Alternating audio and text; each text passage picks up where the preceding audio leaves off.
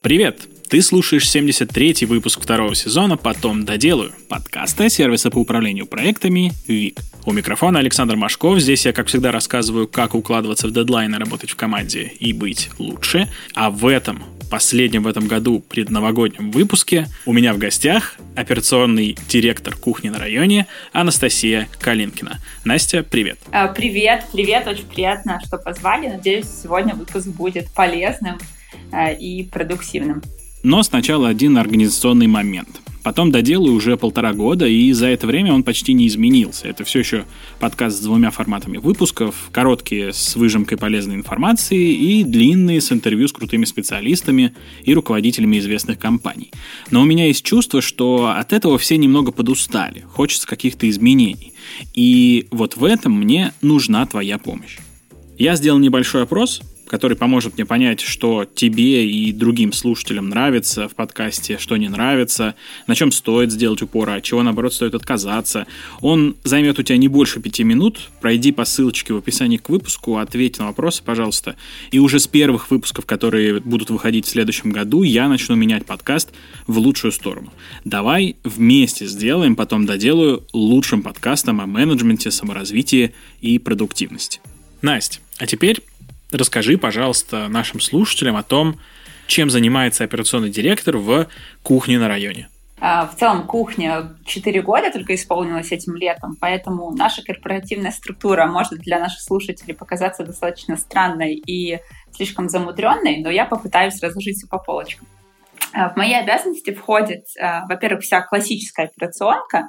Мы работаем по модели Dark Kitchen, соответственно, это 55 кухонь по всей Москве. А, которые готовят еду и доставляют ее нашим клиентам.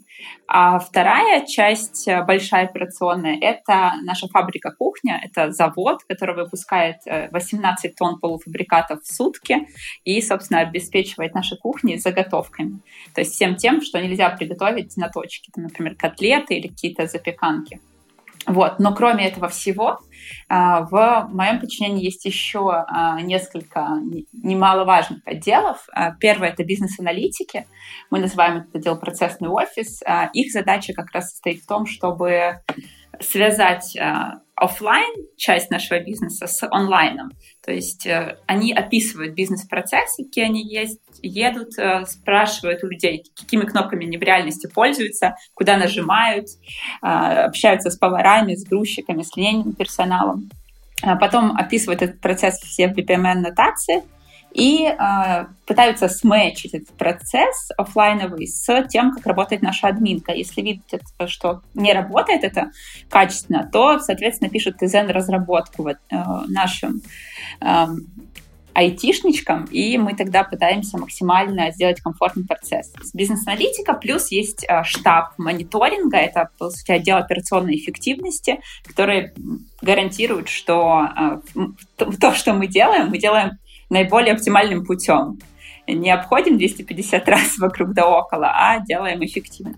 У вас есть какой-то кроме вот э, аналитиков, какой-то еще бэк-офис? Да, у нас достаточно большой бэк-офис, а, делится он тоже по разным вертикалям. Сейчас в компании есть четыре вертикали, которые распределены между а, ну, таким органом, который мы называем правление. У нас четыре человека, это два кофаундера кухни на районе, Алексей Колесников и Антон Лозин.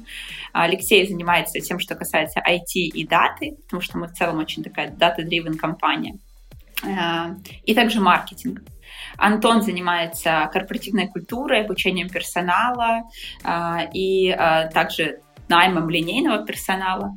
И а, Третий человек — это Никита Захаров, наш финансовый директор, который тоже, как в стартапе принято, выходит далеко за рамки реального финансового менеджмента, а также еще под собой аккумулирует э, закупки и э, эксплуатацию и клиентскую поддержку вообще, что э, вообще не линейно, возможно, и непонятно, но таким образом у нас сложилось.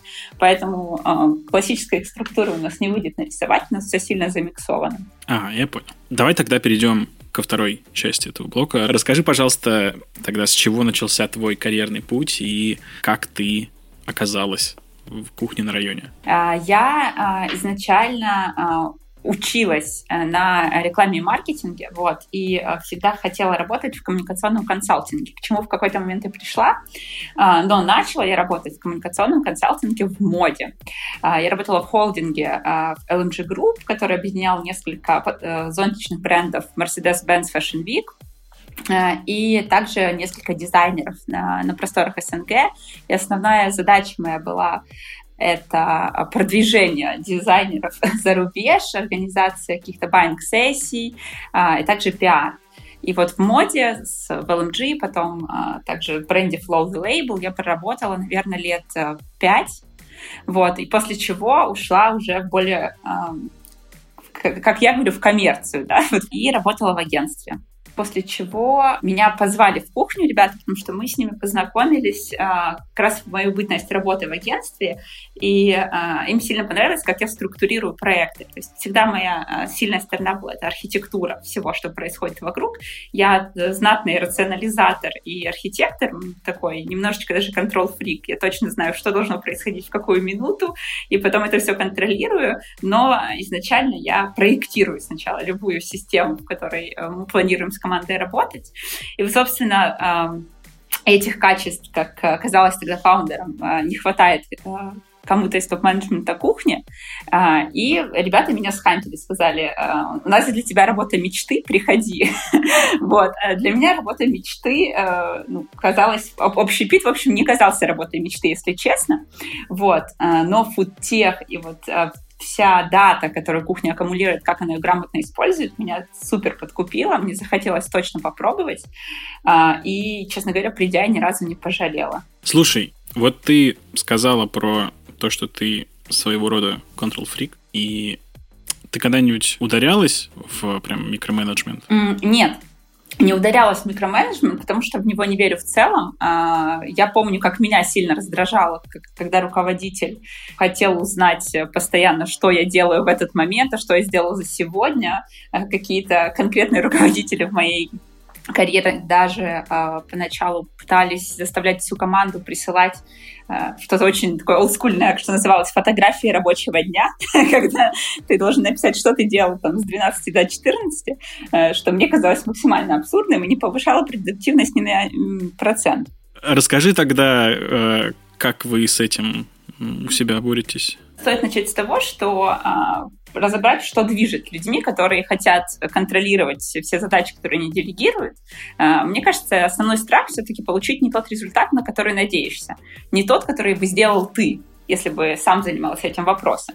А, но а, я вхожу это следующим а, образом. Я структурирую так задачи для всех, что человеку становится очень явно понятно, что от него ждется, почему он это должен сделать, в какие сроки и почему именно в эти сроки. То есть я описываю для каждого очень понятно причинно-следственные связи и что зависит от выполнения этой работы.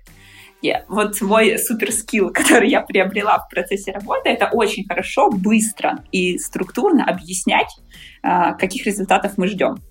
И когда ты хорошо объяснил раз, ты инвестировал это свое время, время твоих коллег, а, и если тебя человек понял, то дальше у нас обычно не возникает вообще никаких вопросов а, по таймингу и по успешности выполнения. Микровопрос в догонку, а как э, ты понимаешь, что человек понял? А, ну, давай, это, наверное, в такой в интуитивной плоскости больше mm-hmm. находится, э, поэтому оценить же сложно. Я в конце встречи чек-лист не предлагаю заполнить. А, ну вот, Но, просто да. есть, есть же вон там у этих, э, у бюро Горбунова вот эта их тема с пониманием задач, где типа ты составляешь а, большой-большой документ, все расписывая. Да, но в целом, когда сетаплю команды новые, всегда говорю, что э, основная задача всех нас, как наемных менеджеров, и моя в том числе, это увеличивать капитализацию компании.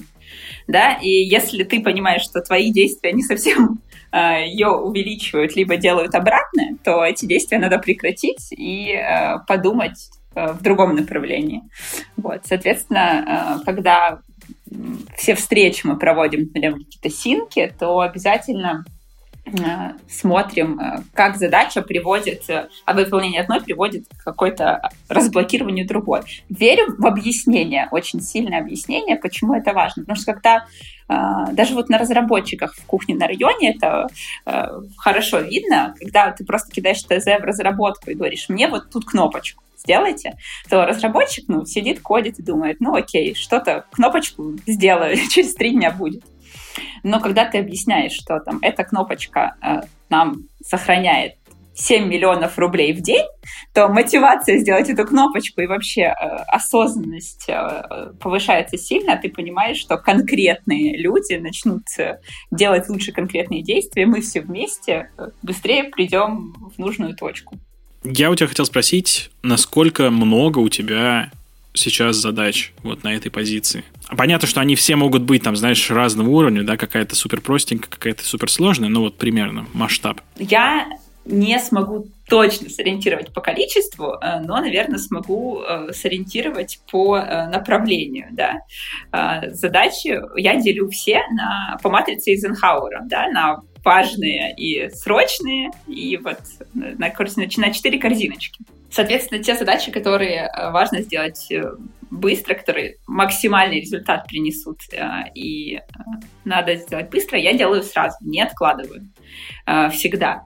Задачи, которые тоже важны, например, мы увидим там результат на горизонте 5, 6, 7 недель или месяцев, вот, могу отложить на 2-3 дня и даже не чувствую никакого давления сама на себя не давлю за это, могу спокойно откладывать э, и понимать, что сейчас нужно сконцентрироваться на другом. Поэтому, когда спрашивают, вот как вы все успеваете, я не успеваю и даже не стрессую по этому поводу. Э, считаю, что успевать все, если ты э, занимаешь какую-то весомую позицию в компании, это невозможно. Э, надо просто выделять э, те вещи, которые надо точно успеть. Вот, выделяю и делаю. Плюс а, наверное, еще э, стараюсь всегда структурировать свое рабочее время э, с точки зрения встреч, потому что у нас офлайн бизнес, у нас очень много большая тяжелая офлайновая часть. Э, у нас есть много встреч, которые предполагают там, совместные офлайн части. Я делю все встречи на два типа. Первый — это брейнштормы. Э, я понимаю, что такая стратегическая сессия, которая займет два часа, и в календаре тоже поставлю под нее там, два часа. А если это синхронизация просто всей команды по задачкам, то это максимум 45 минут. У меня 45-минутные слоты всегда и в них мы укладываемся. А если это а, с каким-то прямым подчиненным, это синхронизация на двоих, то это 30 минут. Потому что, мне кажется, нет ничего вообще на свете, что э, нельзя обсудить вдвоем за 30 минут. Если вы обсуждаете что-то дольше, то значит это уже просто треп бесполезный, который надо заканчивать 100%. Вот, поэтому время я экономлю в течение недели, чтобы все успевать. И с самого утра всегда делаю задачи самые сложные. То, что называется убивать жаб, да, то самое неприятное э, с утра, и когда ты уже чувствуешь себя намного бодрее, спокойнее, энергичнее, и можешь э, уже пойти в какие-нибудь задачи на, на, на порассуждать. Вот так вот. Вот в матрице есть квадрат, неважные, но срочные задачи. Это обычно типа задачи, которые нужно кому-то делегировать. Делегирование же это большая проблема. Люди с трудом умеют делегировать. Часто кажется, что лучше сделать самому, Многие менторы и коучи говорят, что если вообще ты хочешь сделать что-то круто, то нужно делать вообще все самому. Как ты считаешь, почему вообще э, бывает сложно делегировать? Да, как я и сказала, основной страх получить не тот результат, а э, я, собственно, пытаюсь всегда получать тот благодаря объяснениям. Э, объяснением всего, что хочется получить, и э, искренне всегда рассказываю, почему это важно. Но э, вот еще относительно такого страха делегирования делаю все сам. Я люблю смотреть видео Антона Птушкина, и, значит, у него в конце в титрах есть все сам. вот он все сам делает. Все вот, сам. Это, это он как раз, по-моему, у Дудя и говорил, что да, если хочешь сделать круто, делай все сам. Да, и вот все сам а, я разделяю. Глубоко внутри я искренне разделяю а, это мнение, все сам точно получится лучше. Но получится ли быстро, да, когда мы говорим о работе над нишевым продуктом, который маленький, на небольшую аудиторию и тиражировать его не стоит – ну, не требует того бизнес-модель, то все сам это лучше, да, если бы я занялась, не знаю, какими-нибудь ювелирными украшениями или чем-нибудь, э, то, наверное, все сам то, что нужно. Но когда э, ты строишь большие компании, э, то все сам просто не получится. Это абсурдно думать, что это возможно в целом. Э, поэтому надо научиться, да, научиться, научиться, что делать. Первое, собирать команды, потому что собирать суперкоманды — это отдельный, э, мне кажется, вид искусства, и он далеко не всегда поддается даже именитым HR-специалистам. Второе — это э, верить в команду. Вот есть такой да, эффект Пигмалиона, который был на американских школьниках испытан. Эксперимент состоял в том, что класс разделили на две группы. И э, учителям сказали, э, что одна группа — это самые талантливые дети в классе, они, у них IQ выше всех, а вторая группа — это наименее талантливые дети, и вряд ли из них что-то получится. И через полгода посмотрели на результаты этого эксперимента. А, и, собственно, вышло так, что действительно а, дети, которых для учителей назвали талантливыми, показали наилучшие результаты, а другая группа, наоборот, там еще хуже стала. Но э, подвох был в том, что на самом деле эти группы изначально поменяли друг с другом местами, то есть э, те, кто хуже всего сдал тест, их для учителей представили как отличников. И за полгода вера учителя в то, насколько гениален ребенок, с которым он работает, привела к тому, что эти дети в действительности начали показывать лучшие результаты. Хотя одна и та же программа была обучающая, и одни и те же условия. Да? Тут просто была суть в отношении учителя к человеку, с которым он работает. И вот, э, вот этот эффект Пигмалион, он же очень хорошо работает.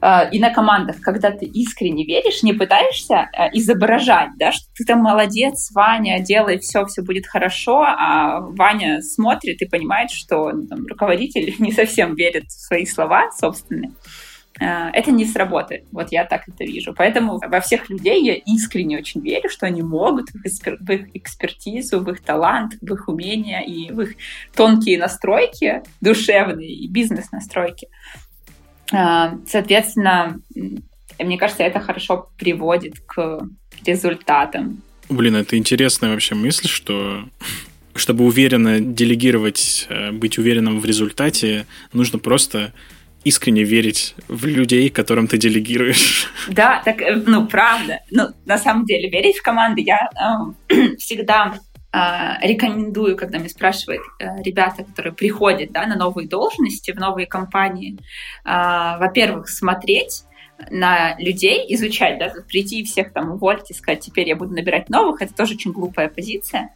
Надо прийти, изучить э, месяц, э, подгрузиться очень хорошо в бизнес-процессы, в операции, как они настроены, и наладить связь с каждым из своих подчиненных. Если она не получается такой качественной, которой хотелось бы, то всем рекомендую сразу менять, потому что команду все-таки я верю в то, что, в то, что надо команду собирать под себя.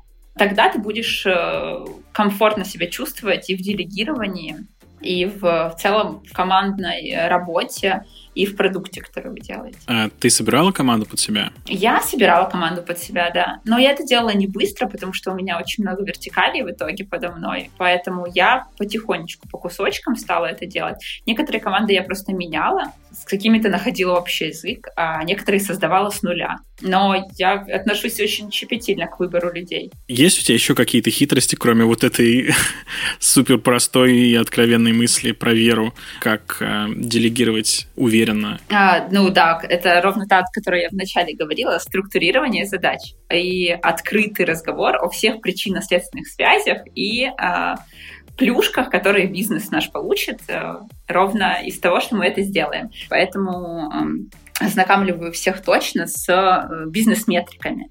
И стараюсь это делать потихоньку, мягко вводить, потому что понятно, что не все должны быть там, э, финансовыми менеджерами и обладать какой-то экспертизой в финансах в целом.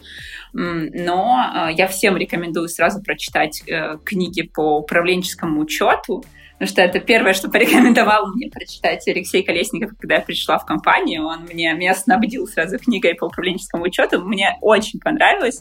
Много наверное, такая структурная, старый, старый американский учебник. Э, очень понравился, очень много дал, э, связал какие-то недостающие ниточки, потому что все равно, когда у тебя образование гуманитарное, сколько бы ты сам не учился, э, все равно каких-то фундаментальных знаний не хватает для того, чтобы увидеть вот эту полную картину, да, матрицу взаимосвязей. Подобные учебники очень хорошо это структурируют. Э, и я должна сказать, что мне это очень помогло, поэтому все, э, всем всегда рекомендую это сделать. Ну и плюс, который я всегда э, использую инструмент — это а, обучение. Никогда не жалко времени, а, денег на обучение людей, которые с тобой работают, на свое собственное. А, я тот еще ботаник, если честно. Меня очень сложно вообще вытянуть куда-то, если я погружена в интересную тему. То есть очень часто между вечеринкой какой-то и почитать книгу я выберу книгу. Я такой, в общем большой ценитель знания и образовательного процесса. Это мне приносит намного больше удовольствия, чем э, много других как бы, более принятых в обществе активностей. Для меня э, гедонизм, он в обучении. А у тебя были ли проблемы вообще с делегированием? Совершала ли ты какие-то ошибки вот на своем пути? Да, э, совершала. Э, наверное, главное, когда я только начала подниматься да, до уровня, уже когда подо мной стали работать люди, которым, за которых я несу ответственность, э, то мне почему-то казалось, что все должны воспринимать задачу точно так же, как и я. Ну вот я же это вижу, почему вы не видите? И я же сказала, что сделать, да? Почему не делаете?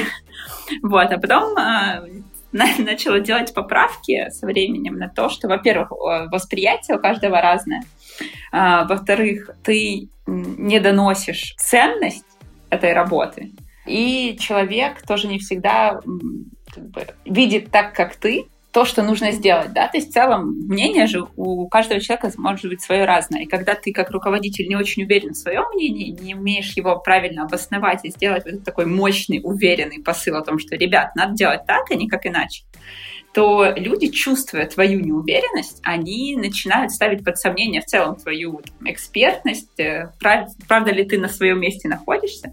И у меня такие э, случаи были, Э, еще бытность э, моей работы там в моде, что мне казалось, что я же все объясняю, но я делала это все так неуверенно и ненавязчиво, что это никто не воспринимал как не знаю, как задачу к исполнению, вот так вот, очень важную, на которой надо сконцентрироваться.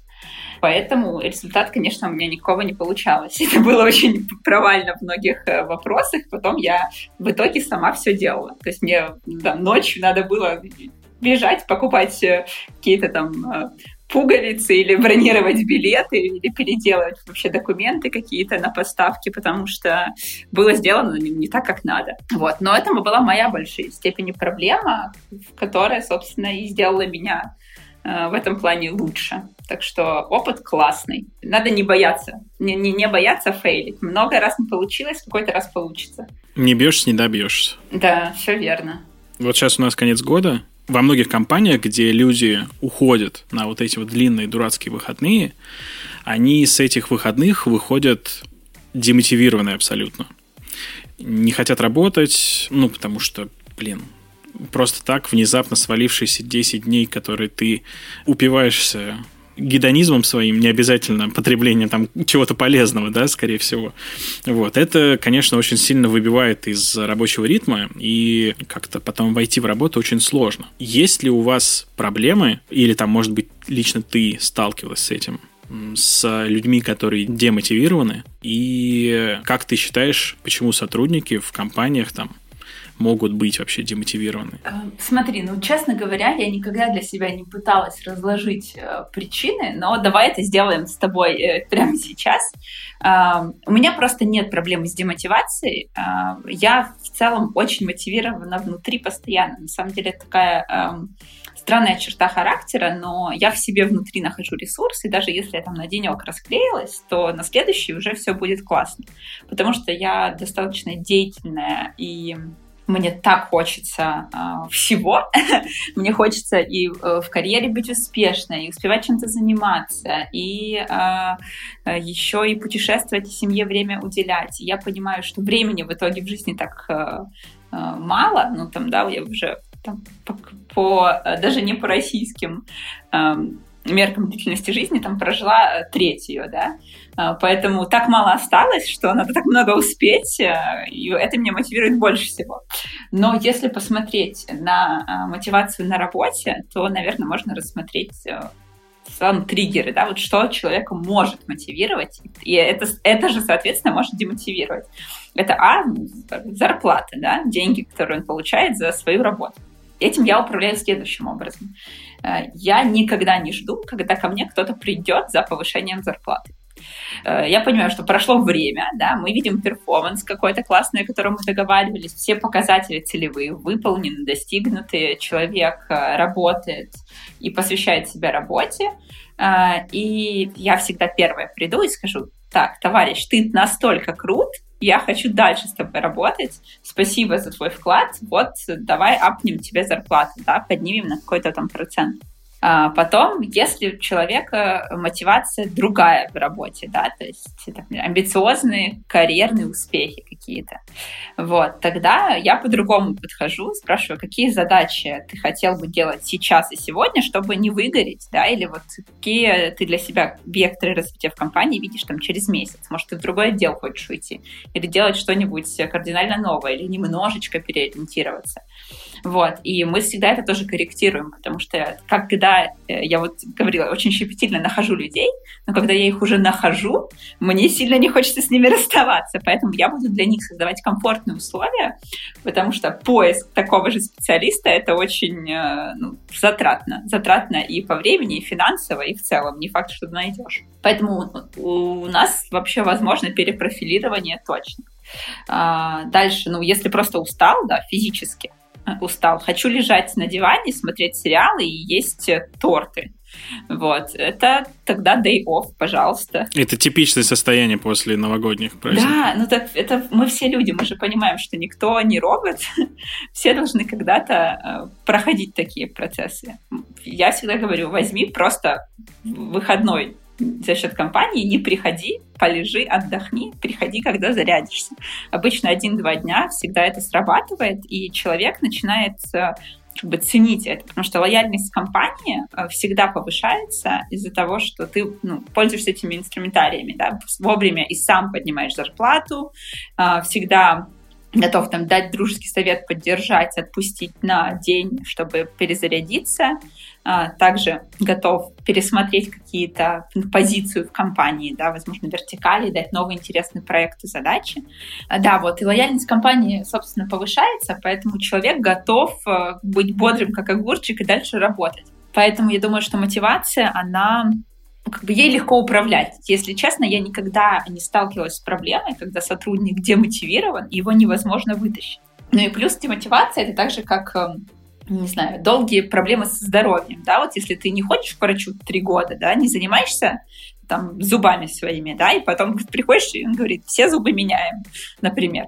Это просто заброшенная проблема была, поэтому сейчас нужны такие кардинальные решения. Когда ты проблему не забрасываешь, то и зубы твои будут жить дольше. Вот так же и с мотивацией. Я примерно так это вижу. Тебе не кажется, что, например, работник возвращается с этих выходных и вообще просто, ну, влом вообще работать не хочу. Я хочу вот сейчас пойти, и дальше у меня там э, сезон сериала недосмотренный. Я хочу вот там сейчас бахнуться на диванчик и досмотреть его. Точно ли разумно, чел, иди, на тебе два выходных, еще поваляйся. Если человек 10 дней, там, 14 валялся дома, пришел и сказал еще, ой, еще денечек, я там хочу. Нет, нет, это так не работает. тогда, тогда day off никто не берет. Тогда мы применяем уже жесткий менеджмент. А, у нас вот э, на нашем этаже, где мы сидим с ребятами, э, для антуража, э, как мы поняли в большей степени, на столе нашем лежит книга с бодрым заголовком «Жесткий менеджмент». И вот книгу из нас никто не прочитал, потому что показалось, что это все-таки такая очень попсовая бизнес-литература, и не стоит тратить время. Но она нас мотивирует, когда необходимо проявлять вот такой жесткий менеджмент. Поэтому если вдруг что, то там э, начинается уже более структурный разговор, типа, коллеги, что это мы все подрасслабились, а ну давайте-ка оп-оп и побыстрее на работу. Ну, а, например, какие бы ты методы вот такой жесткой мотивации использовала бы, чтобы такого человека э, вернуть в рабочий ритм? Ну, во-первых, э, если человек выпал из рабочего ритма, я считаю, что это уже большая проблема, и э, упущение прежде всего руководителя, да, потому что ты должен всех своих людей э, уметь контролировать, не допускать такого, такой проблемы, когда он все выпал на совсем. Наверное, первый это разговор, и разговор о э, там, дальнейших перспективах. Что ты хочешь делать? Вот там, давай просто рационализируем все, что сейчас происходит. Ты лежишь на диване там три недели, не можешь встать. Э, при этом 250 тысяч задач уже, которые ты должен был бы сделать, провалились. Эффективности мы не видим. Твоя неэффективность стоит компании сейчас вот столько-то. При этом есть много людей, например, твоих же коллег, которые готовы взять на себя часть этой работы и ей в целом-то заниматься. Вполне бывает так, что человек может сказать, ребят, я, наверное, пойду вообще в отпуск, уеду на Бали жить на полгода, там поживу, посмотрю, что там, и потом, может быть, к вам вернусь. Если это уже такое прям совершенно э, для человека, не знаю, модное, неприятное слово, нересурсное состояние, вот, э, нересурсное состояние, если он уже в нем, то, наверное, там ничего сделать нельзя. Но это, если это связано исключительно с работой, то, я считаю, можно. А если не, не сработает, с какими-то личными жизненными переживаниями, то, наверное, лучше отпустить. Но, кстати, вот из... Э, хочу подчеркнуть э, ошибку многих э, менеджеров, многие из которых там, руководят большими командами в российских компаниях. Обычно диалог э, следующий. Вот я повысил зарплату там какому-нибудь условному Федору, да, Федор вообще не смог денег на в два раза больше взял, а работает даже на процент больше делать не стал, и качество не улучшилось. Вот мне кажется, вообще неправильно э, сразу заваливать деньгами. Э, поднимать самому зарплату, да, но заваливать деньгами нет. Я всегда делаю ставку на нефинансовую мотивацию. Ну вот, например, э, у меня вот там команда бизнес-аналитиков, они пришли и сказали, Настя, мы что-то хотим, немножечко и тимбилдинг сделать и расслабиться, хотим поехать в Нижний Новгород и поработать удаленно, там, погулять по городу, вот такой вот странный тимбилдинг. Мы будем работать там 6 часов в день, меньше, чем обычно, да, но, тем не менее, мы зато там что-то еще будем делать. И на недельку уедем. Можете ли нам организовать такое? Мы как компания говорим, да, окей, мы там понесем определенные расходы, оплатим эту вашу поездку, договариваемся об условиях, и ребята едут отдыхают. Вот, неделю их не было, э, при этом задачки все делались, было достаточно продуктивно, они приехали максимально заряженные, просто невероятно, погуляли по Нижнему, наелись вкусной еды, приехали со свежими идеями. Даже скажу больше, я на денек к ним слетала, просто на сутки даже вот туда-обратно, чтобы посмотреть, как у них там все, поддержать и вместе провести вот один вечер такой. Было очень круто. И у нас такие штуки практикуются э, в целом по компании. Вот команда поддержки наша, они там даже больше, они выезжали тоже в Подмосковье в дом, делали такие тимбилдинги. В это верю. Любая нефинансовая мотивация, э, она тоже, мне кажется, в значительной мере помогает сотруднику э, повысить и лояльность компании, и запас каких-то жизненных сил, но она намного лучше работает для работодателя, чем прямая финансовая. Это все про мотивацию кого-то. А как ты себя мотивируешь? Значит, я мотивирую себя просто подсчетом времени, если честно. И я при этом считаю, что полностью нормально не хотеть чего-то делать и просто лежать на диване и смотреть сериалы пару дней. То есть, если это то, что нужно э, для человека, это окей. Я, правда, делаю немножко не так.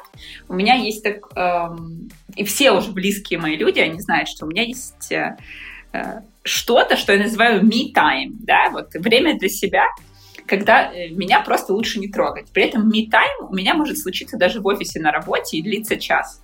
Это значит, что я просто там, закрываюсь в переговорке, или если дома, да, там просто никто не трогайте, и э, там час лежу, читаю, что-то изучаю, серфлю в интернете. Э, в общем, наполняю свой мозг тем, чем мне хотелось бы его наполнить. Это может быть и какая-то высоко нагруженная э, фактами информация, да, и какая-нибудь э, сложная книга или видео в ТикТоке, да, то есть все возможно под настроение. Но вот такие моменты перезагрузки, я их использую. В этот момент, да, я, возможно, не мотивирована что-то делать по работе, но э, я точно знаю рецепт, как это исправить. Вот такой час этого me-time у меня э, заряжает там, на 5, 7, 8 дней спокойно. Дальше я нахожусь просто в комфортном для себя состоянии и уже не чувствую такой этой потребности. Угу. Но это то, как ты себя подзаряжаешь. Да, но это вот это и мотивация дает немножечко мне. А в целом мотивация в, внутри, на самом деле, внутри э, мне просто хочется, мне очень хочется э, иметь возможность сказать через 10, 20, не знаю, 50 лет, что как же классно я прожила, как много всего успела. И мотивирует меня в основном время поджимающее, если честно.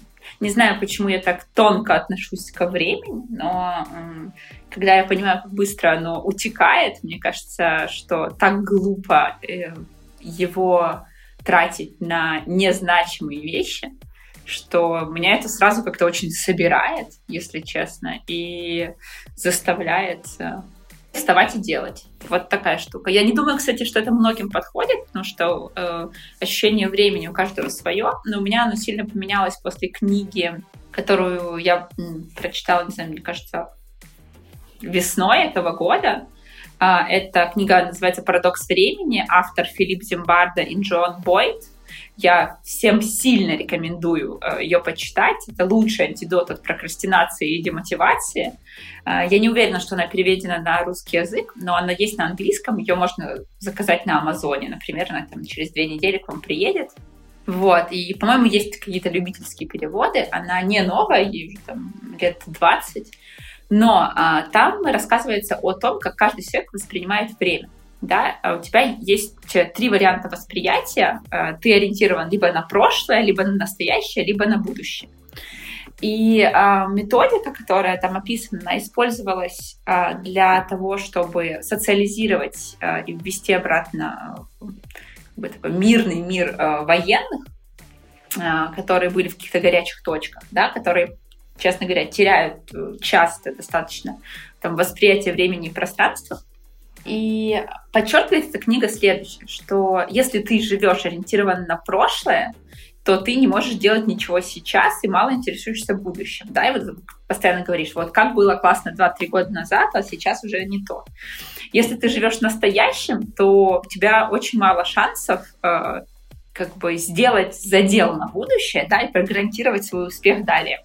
Вот. А если ты живешь в будущем, в основном, то а, ты совершенно не чувствуешь а, вот этого кайфа от проживания настоящих минут. Да? Вот сегодня, завтра, послезавтра для тебя это все смешивается в одну бесконечную серую массу, и ты думаешь, вот как круто мне будет через пять лет, но в реальности ты и сейчас не наслаждаешься, и не факт, что через пять лет будет так круто, да, то есть ты постоянно в этой иллюзии, что что-то случится, э, что изменит твою жизнь.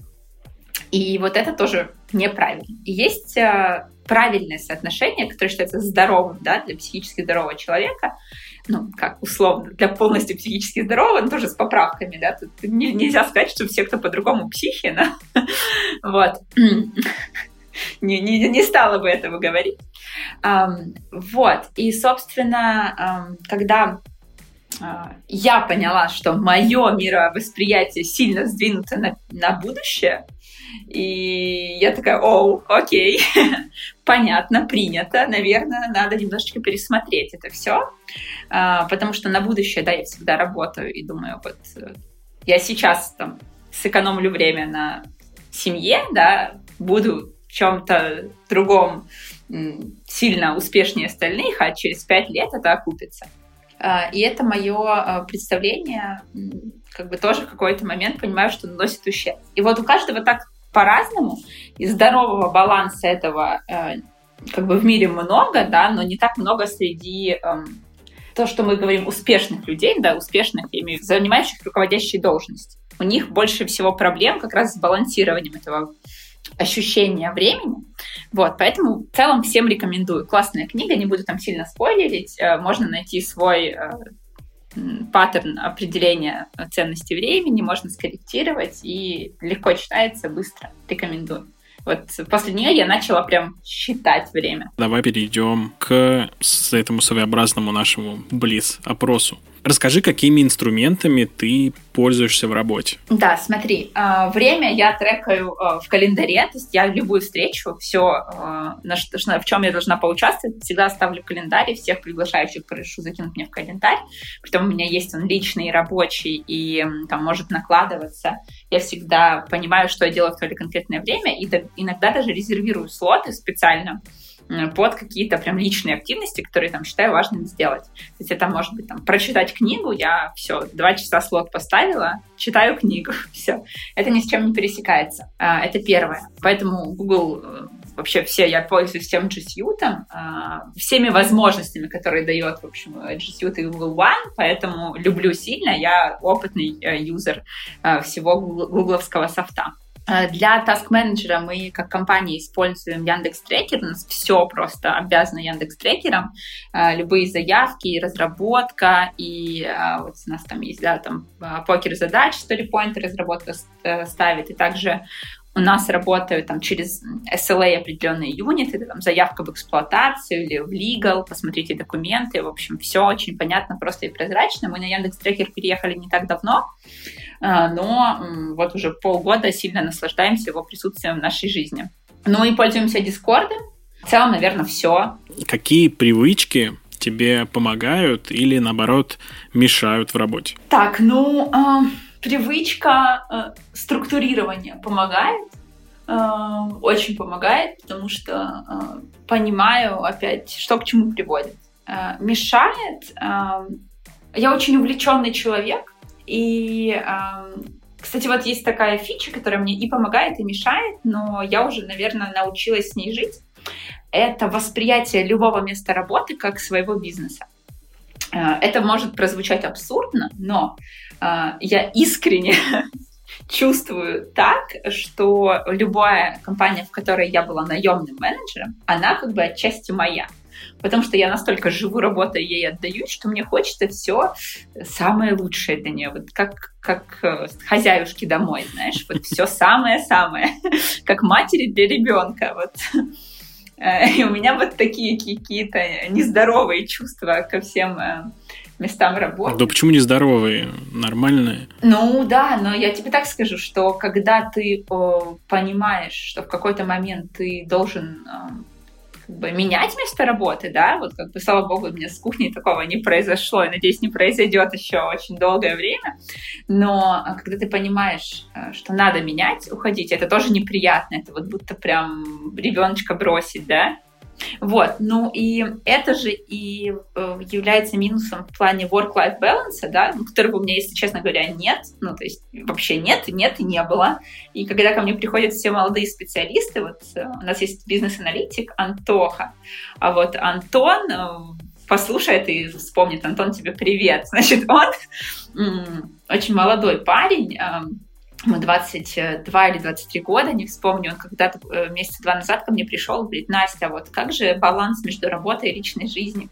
И я ему дала искренний совет, в который верю. Говорю, Антон, забудь про этот баланс, тебе 23. Вот вспомнишь, когда тебе будет 35, тогда можно будет поговорить о балансе, а пока просто работай как проклятый днем и ночью, пока не достигнешь всех нужных тебе результатов.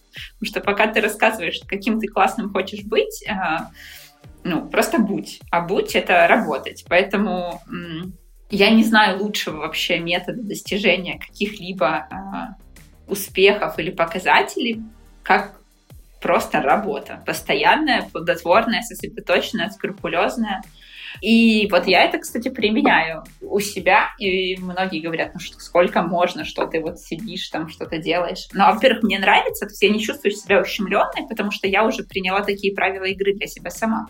Я их создала что пока есть, э, как бы, там, нет обременения семьей, да, какой-то, и нету обязательств там, перед детьми э, у меня, да, то я могу себе позволить э, вот так э, много времени посвящать э, компаниям, в которых я работаю. И, соответственно, с кухней вот такая же штука. Но я не могу сказать, что я страдаю. Вот это качество, оно просто может в каких-то штуках эм, минусить, да, давать негативные вещи, но ты знаешь, э, мне кажется, еще, э, ну, во-первых, да, надо делать поправку на ценности и на желания, да, потому что это так же, как да, кто-то любит мясо, а я вот мясо не ем уже 20 лет, и вообще лайк, все подходит. Вот. И еще на время, да, то есть когда у тебя какие-то жизненные обстоятельства меняются, у тебя это ну и вкусы могут меняться, да, человек же тоже внутри своей жизни эволюционирует и меняется. И вот на разном этапе разное нужно, да, наверное, в старости лет уже не хочется работать 20 часов в сутки, вот, э, но хотя тоже, тоже индивидуально. Главное, чтобы приносило это все удовольствие. Вот гедонизм, знаешь, пока ты понимаешь, что в это, гедонизм для, для тебя в этом, то работай. Вот для меня пока гедонизм в том, чтобы делать крутые компании, какие-то прерывные вещи, э, учиться, искать. Э, и это, это, пока это мне приносит удовольствие. Но что будет через 10 лет, все может поменяться.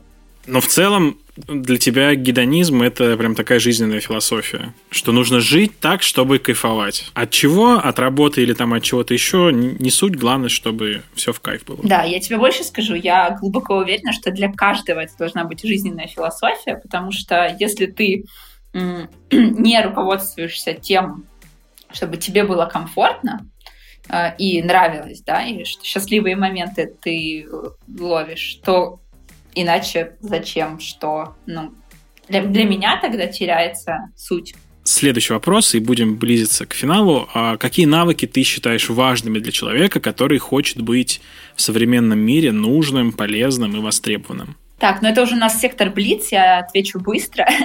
Два навыка. Умение учиться, э, и второе — это сканировать информацию. Как ты относишься к откладыванию задач на потом? Отлично. Вообще не считаю, что это порочно. Откладывать задачи можно, нужно, и э, не бойтесь. Вот так вот. Когда ты последний раз задачу на потом откладывала? Вчера. я, я, я, я должна была скинуть э, презентацию для одного из моих э, выступлений публичных, и вот, э, вот еще по, в пятницу ждалась от меня эта презентация, скинула вчера, и то есть, на два дня просрочила дедлайн, и не переживаю потому что были приоритетнее задачи по матрице Эйзенхауэра как раз. Вот. И... Понятно. А тут ничего не произошло, да, все нормально. Ну и в конце тот момент, когда ты можешь забомбить нас кучей полезной информации, что почитать, посмотреть, послушать, там, полезное и для работы. Может быть, что-то там, что тебя мотивирует. Э, да, поделюсь. Сейчас э, будет революционно. Э, вообще всем рекомендую не читать, не слушать Э, не смотреть ничего, что длится неоправданно долго. То есть больше часа вообще э, не, не рекомендую больше часа своего времени тратить на что-либо, ни на какие интервью. Вот я интервью Дудя сканирую, например, да, или вот я еще Шихман про науку люблю смотреть иногда, то есть я там по вопросам бегу и смотрю, какой же вопрос в какой момент обсуждается, класс, вот давай посмотрим.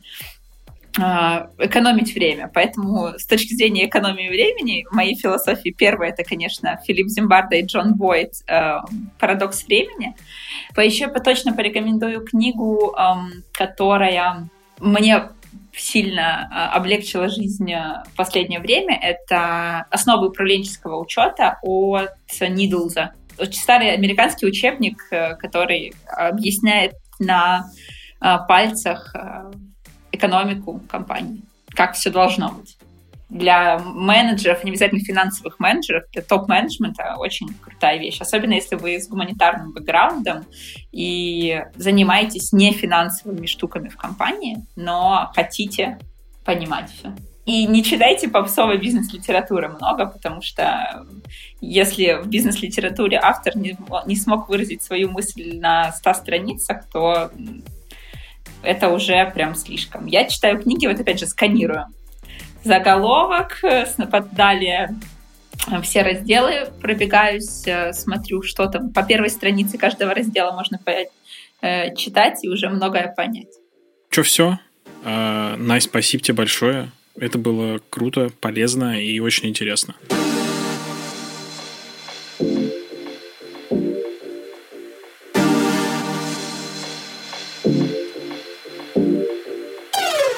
Спасибо, что дослушал этот выпуск до конца. Как я уже говорил, это последний выпуск в этом году. Следующий выйдет уже после новогодних праздников. Этим выпуском делись со своими друзьями и коллегами. Обязательно подписывайся, чтобы не пропустить выпуски, которые будут выходить уже в следующем году. И, конечно, регистрируйся в нашем таск-менеджере Вик. С наступающим Новым годом и до скорой встречи!